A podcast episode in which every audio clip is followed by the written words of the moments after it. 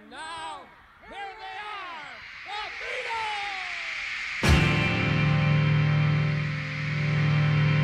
Hi, I'm Justin Shears, and welcome to Only a Northern Song. In this series, I'll be exploring the words and the music of the Beatles, but not through the usual tracks that we all know so well.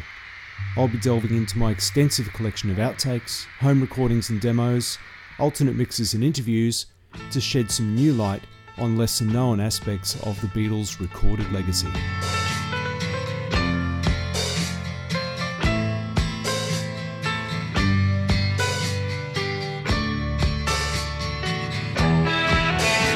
After four months in the studio, sessions for the Beatles' new LP were drawing to a close by mid October 1968. With plenty of songs to choose from, the band were getting to a point where they needed to make some final decisions about which tracks to keep and which ones to discard. A flurry of recordings in the previous week had quickly added more titles to the list, most of them being songs which had been demoed at George's house as far back as May, after returning from their trip to India. But it wasn't over yet.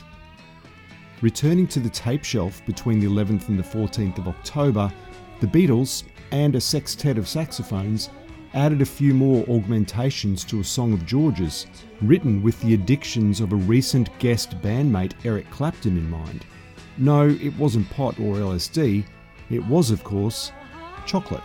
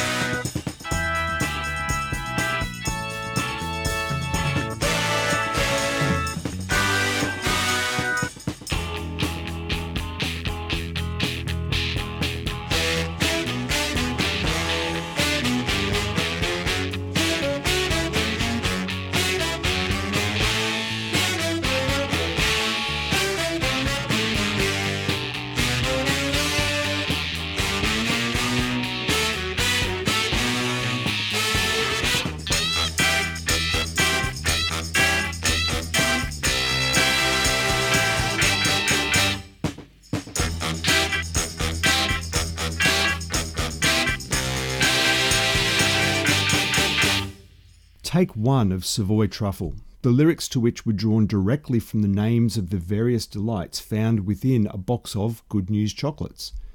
The story goes that Eric Clapton, who was petrified of going to the dentist, couldn't resist the temptation of the treats even when faced with crippling toothache.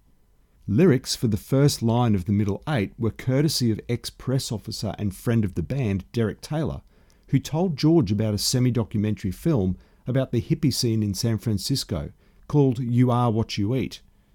George turned this phrase on its head to open the song's bridge. Savoy Truffle is also the only other Beatles song, apart from Glass Onion, also on this album, to directly reference another Beatles song in its lyrics. The basic backing track of Savoy Truffle was begun during the week that the Beatles spent away from home at Trident Studios. Producer George Martin had suggested that engineer Chris Thomas score the saxophone section, who added their distinctive part on the 14th of October. While George Harrison was happy with the playing, he wanted a dirtier sound, which was achieved by overloading the amplifiers into the desk. Upon inviting the session players up to the control room to listen to the playback, George apologised in advance for what he had asked to be done to their sound. But, as we know, the artist is always right.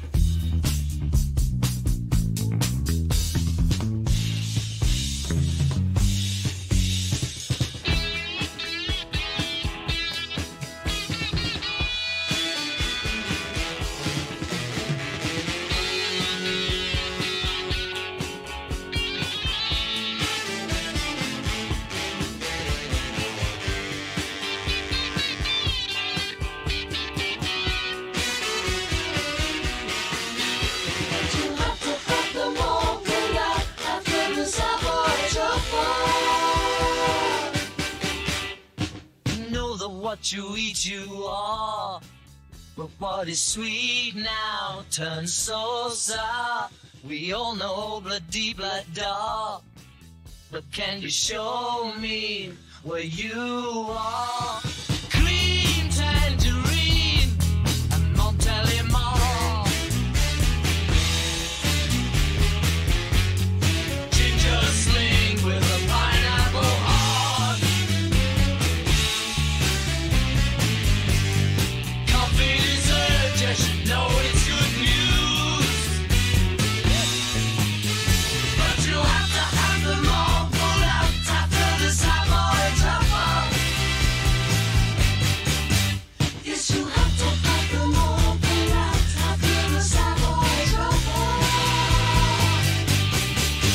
An isolation mix of Savoy Truffle, another strong contender for the final album. Another of George's songs was completed on the 11th, though mainly through the mixing process. While a little bit of automatic double tracking was added to George's vocal here and there, it was John's sound effects tape, which was flown into the mix in different places, which really added the final touches to the track.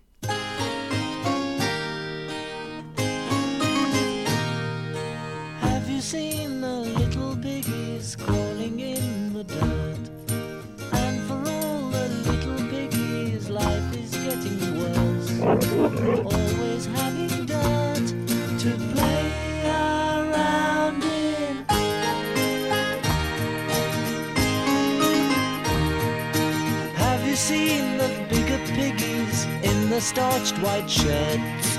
You will find bigger piggies stirring up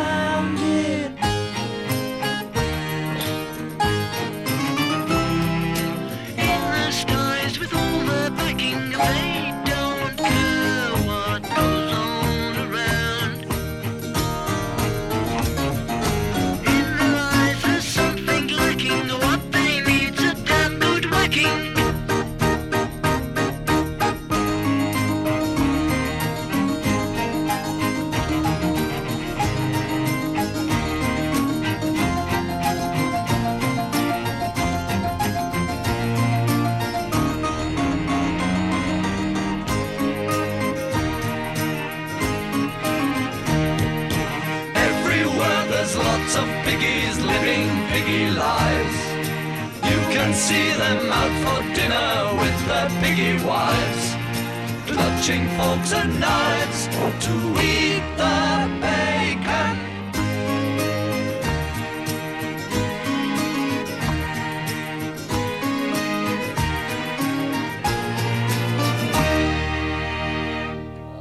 One more time.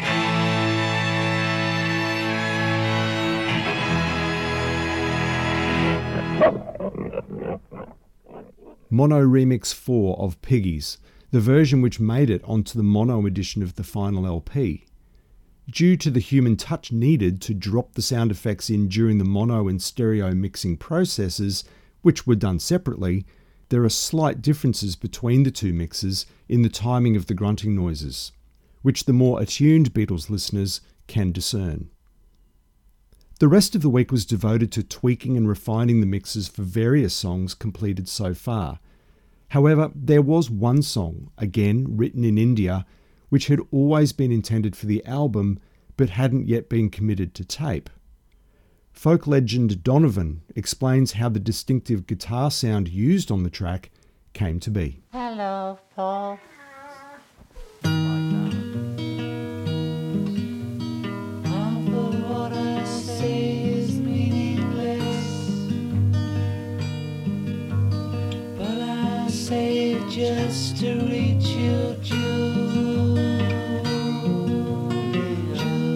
India, uh, John Lennon was fascinated by this guitar style.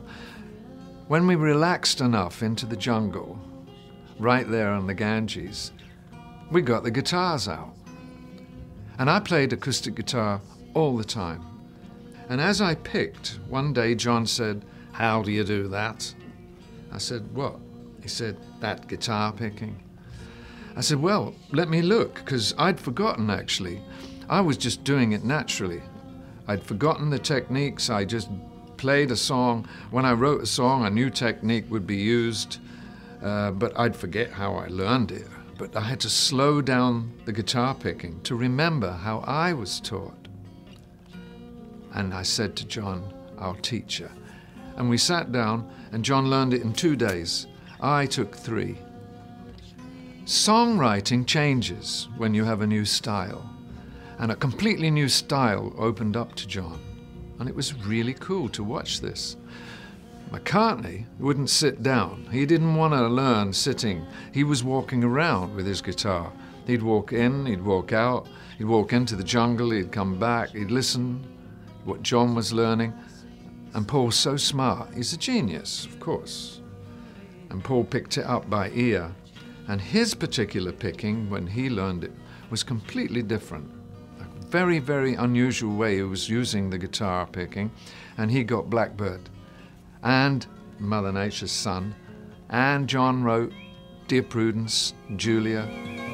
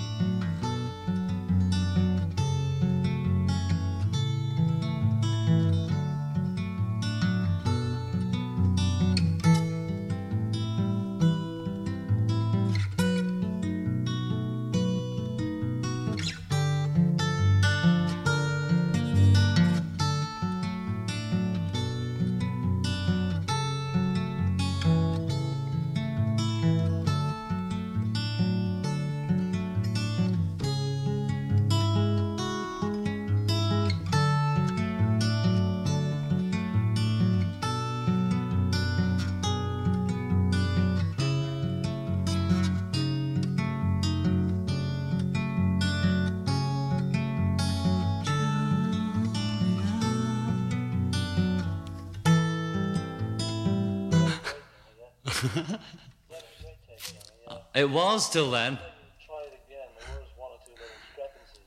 There was just the one, wasn't there? I couldn't. Couldn't I go from there? You know, 'cause it, no. Because that one was perfect, wasn't it? Take two of only three takes which were needed to capture John's song Julia on the 13th of October 1968. The song is ostensibly about John's mother Julia, from whose care he was taken at the age of five and a half and with whom he resumed a relationship in his teenage years.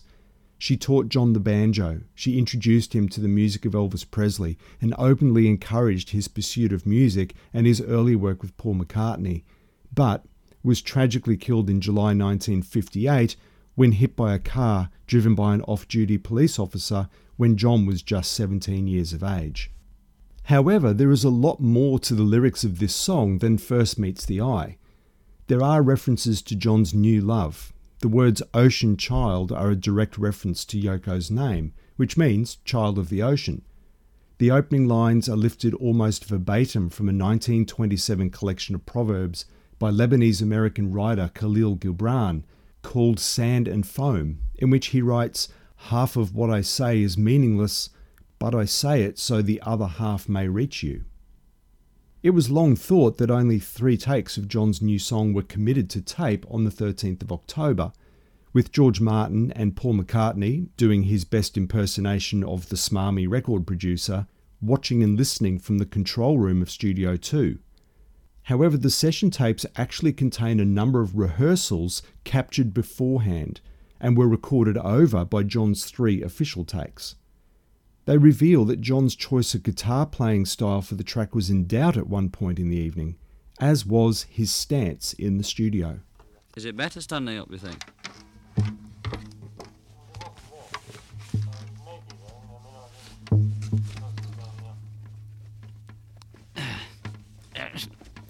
Very hard to sing this, you know. Hunt? Yeah. Maybe I should strum it first. Huh? Half of what I say is meaningless. But I say it just to reach you, Ju-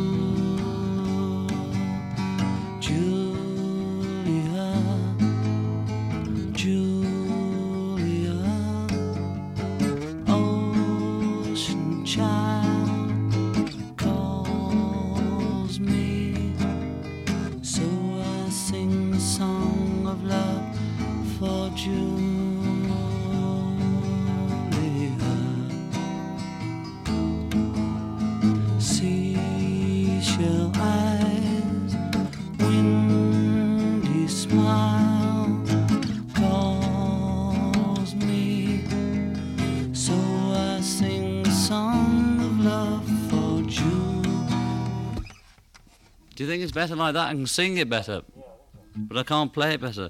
I'll just try picking it again, but slightly faster.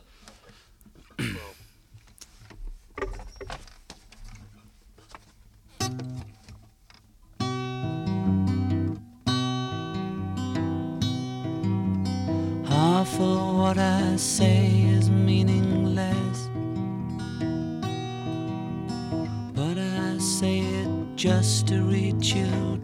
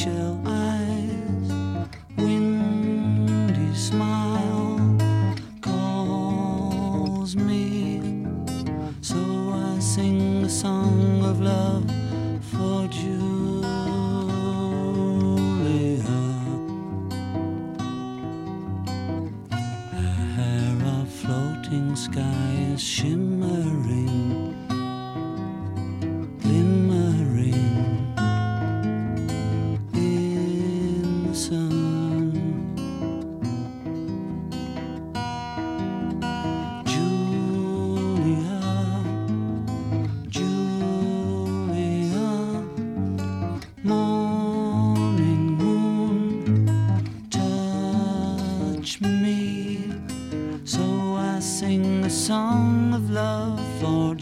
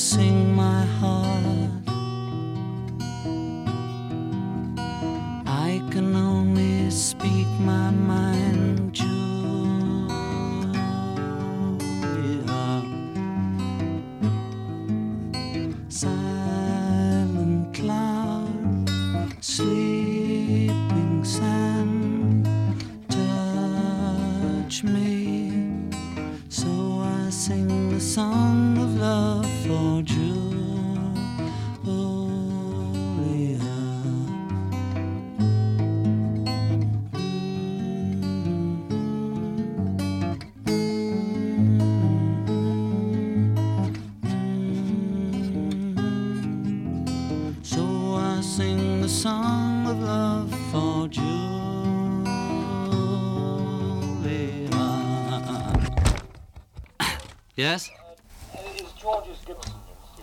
Yeah, it is rehearsals for the last song recorded in the White Album sessions. With a couple of overdubs, John double tracking his acoustic guitar and adding some vocal lines, the song was now complete and would take its place at the very end of side two of the double album.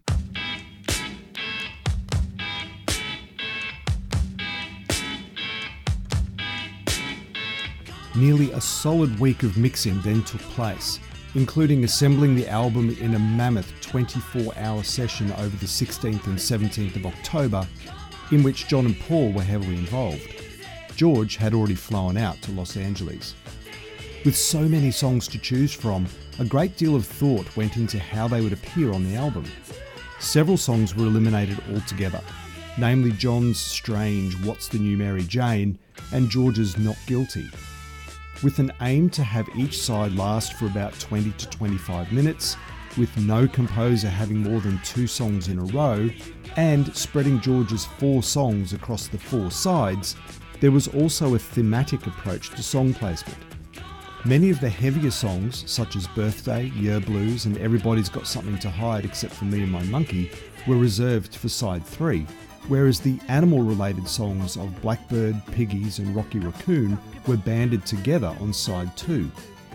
In a move reminiscent of Sgt. Pepper, many of the songs were cross faded or cut very abruptly to avoid the customary three second gap between tracks. Prime examples of this being the crossfade from the Potboiler opening of Back in the USSR and Dear Prudence, and the quick change from Bungalow Bill to While My Guitar Gently Weeps, complete with John's oh so northern expression. Other bits and bobs which were used to tie songs together, taken from several reels of session chat and bloopers, were Paul's improvised ditty Can You Take Me Back Where You Came From, which linked Cry Baby Cry with Revolution 9, as did a morsel of chat between Beatles office manager Alastair Taylor apologising to George Martin for not bringing wine. Bottle of claret for you if I'd realised. I've Well, do forgotten next all time. about it, George. I'm sorry. Will you forgive me? Yes. You bitch. With the album now mixed, assembled, and ready to go, the only two things missing were a title and a cover.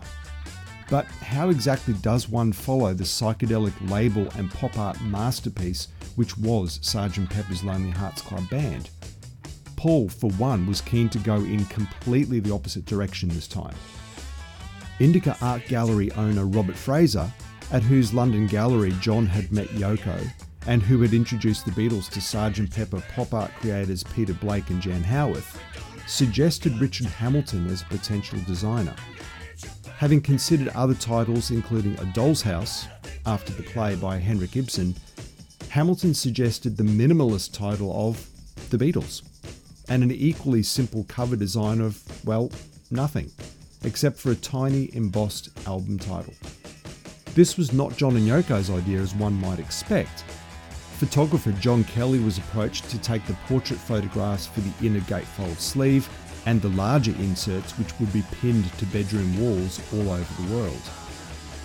Paul handed Richard Hamilton three tea chests full of photographs to create the famous and slightly rude collage poster which, like Sgt. Pepper, helpfully included lyrics to each song on its reverse side.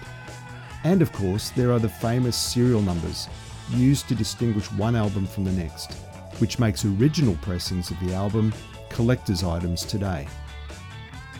Upon its release, the White Album predictably went to number one on both sides of the Atlantic and in many other places.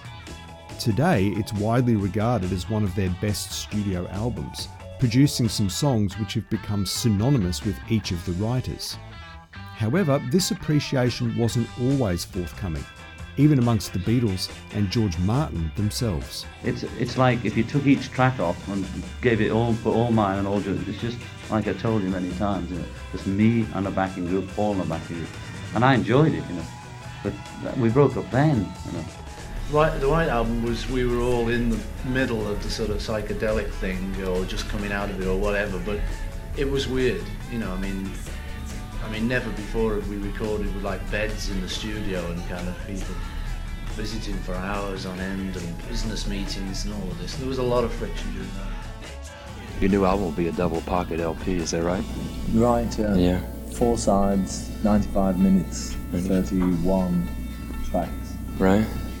Is this uh, on a uh, Sergeant Pepper type trip are you returning to, or are you just going to be? No, it's it's nothing. It's not really like Pepper with that concept, you know, of a show. It's nothing really like that. It's more just like a regular album, but it's not. It's a different thing altogether. I'll play it to you after this. Okay. You get the idea. Looking forward to hearing it. Paul, I'd like you to talk about the LP in general. What do you want to say about it, Tony? The songs, I think, um, perhaps a surprise to some people because I I think a lot of people expected uh, another step from Sergeant Pepper. Well, it is another step, you know, but it's not necessarily in the way people expected. Uh, on Sergeant Pepper, we we had more instruments, uh, instrumentation than we never had, more orchestral stuff than we'd ever used before. So it's more of a production, and we, but we didn't really want to go overboard on that this time, and we've tried to play more like a band this time, only using instruments when we have to, instead of just using them for the fun of it. Is this for any sort of concept of being able to do the things live?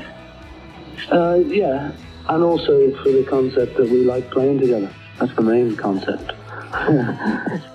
George, I think it might be possible now for you to sort of make some comment about the last album. There was sort of very mixed reaction. I suppose you, the White the white one, yeah. yeah. I guess you saw a lot of the reviews and so on. Some people call it the best thing since Sergeant Pepper. Other people panned it. It was such a wide sort of Yeah. variety. How do you feel about it now? Well, I think in a way it was a mistake doing four sides because um, first of all it it's too big for people to really get into it for reviewers and also the public. Maybe now people have bought it and if they've really listened to it for years or since it was out, then they you know they'll have their own favourites and there's a couple of things that we could have done without on the album and uh, maybe if we'd have made it just compact 14 songs say Which tracks do you think are in particular ones? the, well things uh, but then again it's only my personal oh, thing sure. I, you know because in a way revolution number nine was all right but it wasn't particularly like beatle a lot of people put the album down purely because of that track. yeah, but then again, you know, it has uh, good points because Revolution Number Nine worked very well in the context of all those different songs. I mean, that was the great thing about it. That if people spent enough time listening to it, then there was all different types of music and types of songs, and there was nothing really shocking about it. I don't think there was anything particularly poor about it, but. Um, it was a bit heavy, you know. I find it heavy to listen to myself. In fact, I don't listen to it myself. I listen to mainly side one, which I like very much with, you know, uh, Glass Onion and um, what else? Glass Onion, Warm You with Gun. His, uh, yeah, yeah, I like that. Gentle Yeah. When they did the White Album, I thought we should have made probably a very, very good single album out of it, rather than making a double album. Well, no, I, I agree. We should have put it out as two separate albums the White and the Whiter album. Uh, a lot of information on a double album. But you know, what do you do when you've got all them songs and you want to get um, you want to get rid of them so you can do more songs. You know, there was a lot of, uh, you know, ego in that band, and um, there was a lot of songs that should have just maybe been elbowed or made into B sides. I think it was an album which could have been made a fantastically good album if it had been compressed a bit and condensed. But a lot of people I know think it's still the best album they made. So it's not my view, but um, horses for courses. Well, you can always say that. You know, as I say, perhaps I'll go with. Uh, not definitely. I mean, in fact, I think it's a fine little album. I think the fact that it's got so much on it is one of the things that's cool about it. Because it's it, they're very varied stuff, you know, Rocky Raccoon, Piggies, um, Happiness of Warm Guns, that, that kind of stuff, you know. Uh, I think it's a fine album. You know, I'm, I'm not a great one for that. You know, maybe it was too many of that. Look, what do you mean? It was great. It's sold. It's the bloody Beatles White Album. Shut up. With the new album out of the way, the Beatles took some time to do their own things, apart from running Apple. At this time, John and Yoko got busted for possession of cannabis. Paul continued working with new Apple recording artists such as James Taylor, and George had flown to Los Angeles as final mixing for the White Album was taking place to produce an album for Jackie Lomax, popping up on the Smothers Brothers Comedy Hour on the 15th of November.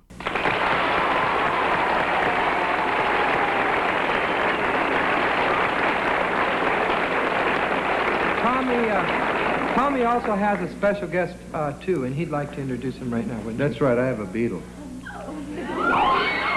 Yeah, but it's not the kind of beetle you would expect it to be. It's the kind of Beetle that you, uh, I think you hoped it would be. Ladies and gentlemen, Mr. George Harrison.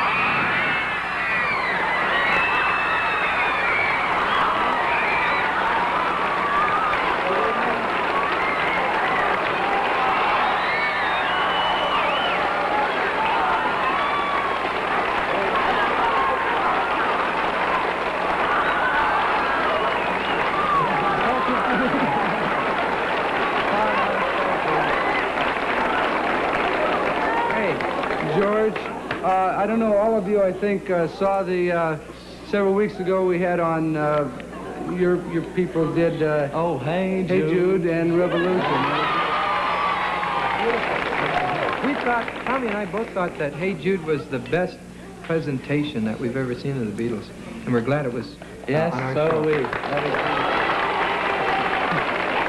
Have you met my Dick? this, uh, let me introduce, this is Tommy, and this is my brother Dick. How do you do? Hi, Dick.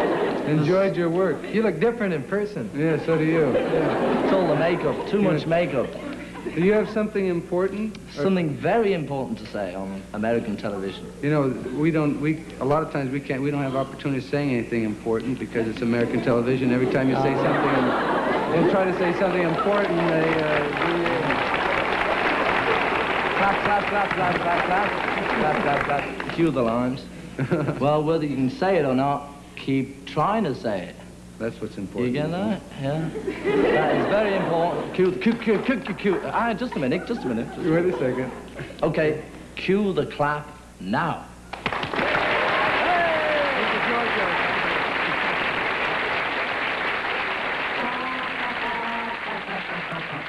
George Harrison making a point about censorship in the USA, as the Smothers Brothers had had a few difficulties in this domain.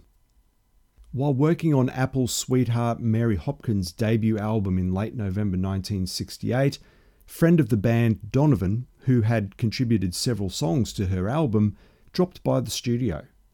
He and Paul couldn't resist playing a few tunes together as the tapes were rolling.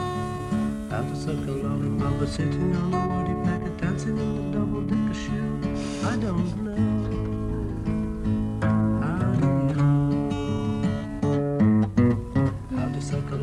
papa sitting on a woody packet, dancing in the double decker shoe. I don't know. So how'd you do? I don't know how you do it. Lord, he knows I try. But every time I try to do it, I hold on to this time. Remarkable Malcolm sitting on the couch. And make a double decker shoe, I don't know. The Danny Kaye takes over. How's the lollipop, set him in the woodpecker dancing. I don't know. How do you? How's it going? Ah, and then on. How's it going? I said. How does a lollipop, dancing, bubble like a shoe? I don't know.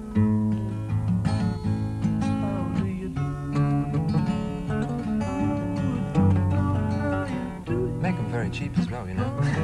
What's that? Economically viable.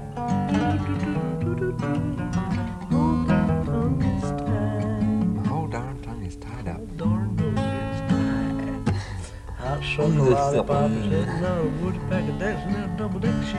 I don't know how do you do. Hot shot the lollipop on a woodpecker dancing in a double deck shoe. I don't know. How do you? Yeah, you find that if you get into beginning, I've begun a few, I can tell you, but uh, it's easy. You just get a little organ, a guitar, and a voice, and a bit of echo, and you've got a, suddenly you've got a painting. You close your eyes, you've got this beach with things happening, like films.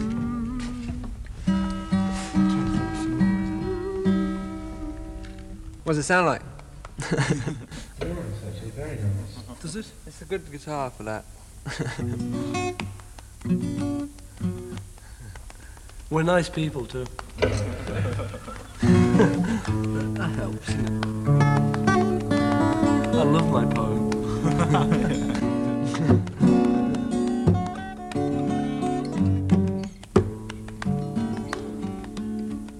Where do you get the bass from? Savile Row.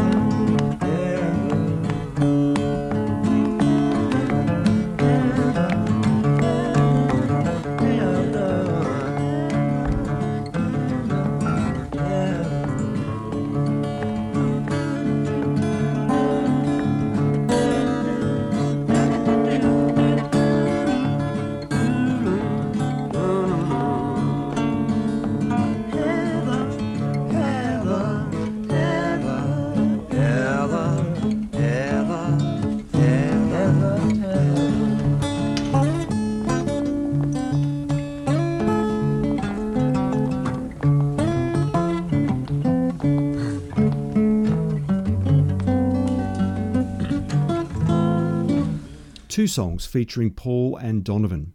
Firstly, How Do You Do, which appears to be a children's song of Paul's own design, and Heather, written for his soon to be stepdaughter Heather Eastman, with whom he was establishing his relationship through Linda. November 1968 would see tragedy strike for John and Yoko, as after a long stay in hospital, they suffered a miscarriage on the 21st. The 28th would see them in court on drugs charges and fined £150, although the conviction recorded would become much more problematic for John as he fought to live in the US only a few years later.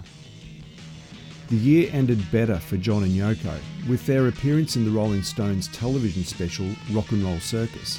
A production more planned and structured than Magical Mystery Tour, the program was designed to promote the Stones' Beggar's Banquet album and was to include an eclectic range of performers Jethro Tull, The Who, Marianne Faithfull, Taj Mahal, and supergroup Traffic, featuring ex Spencer Davis Group lead man Steve Winwood. However, just before filming began, Winwood quit the band, leaving a sizable hole in the lineup. Mick Jagger begged John to get on board, and John agreed, forming an incredible supergroup of their own. Winston, oh, welcome to the show. Michael, it's a pleasure to be. here. It's really nice to have you, John. As you know, I've admired your work for so long and haven't been able to get together with you so much as I It's want. It's not been my fault, Michael. Do you remember uh, that old place off Broadway? We- Oh, those were the days I want to hold you, man. Remember that. John, I want to talk to you about your new group, the uh, Dirty Mac, which you got together for tonight's show. Well, Comprises of yourself and Myself, that's Winston Leg Thigh, you know. And we've got Mitch Mitchell from the Jimi Hendrix Experience. Are you really? Yeah, really. Oh, very, very. You've read my file.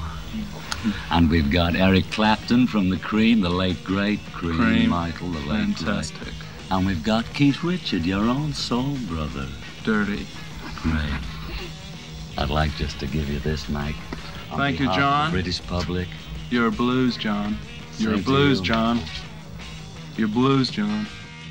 John, what are you doing in this show? Uh, singing a song. Yeah, blues, folks. Yer Blues. And that's the reason why.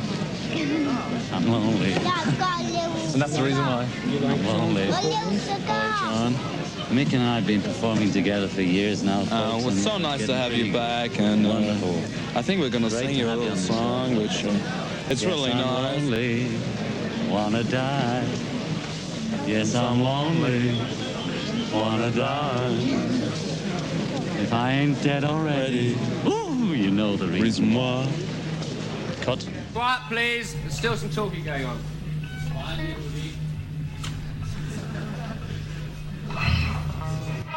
Mark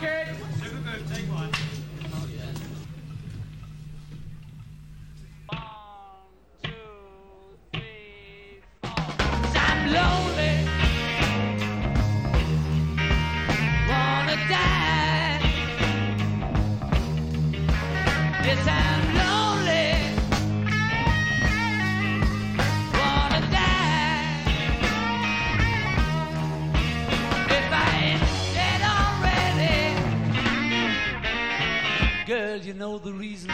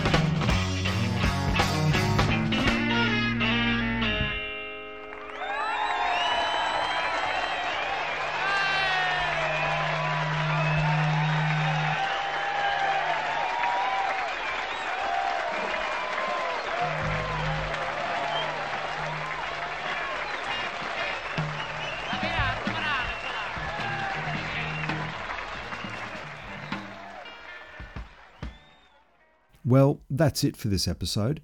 Next time, we explore some more of the songs that the Beatles gave away. Until next time.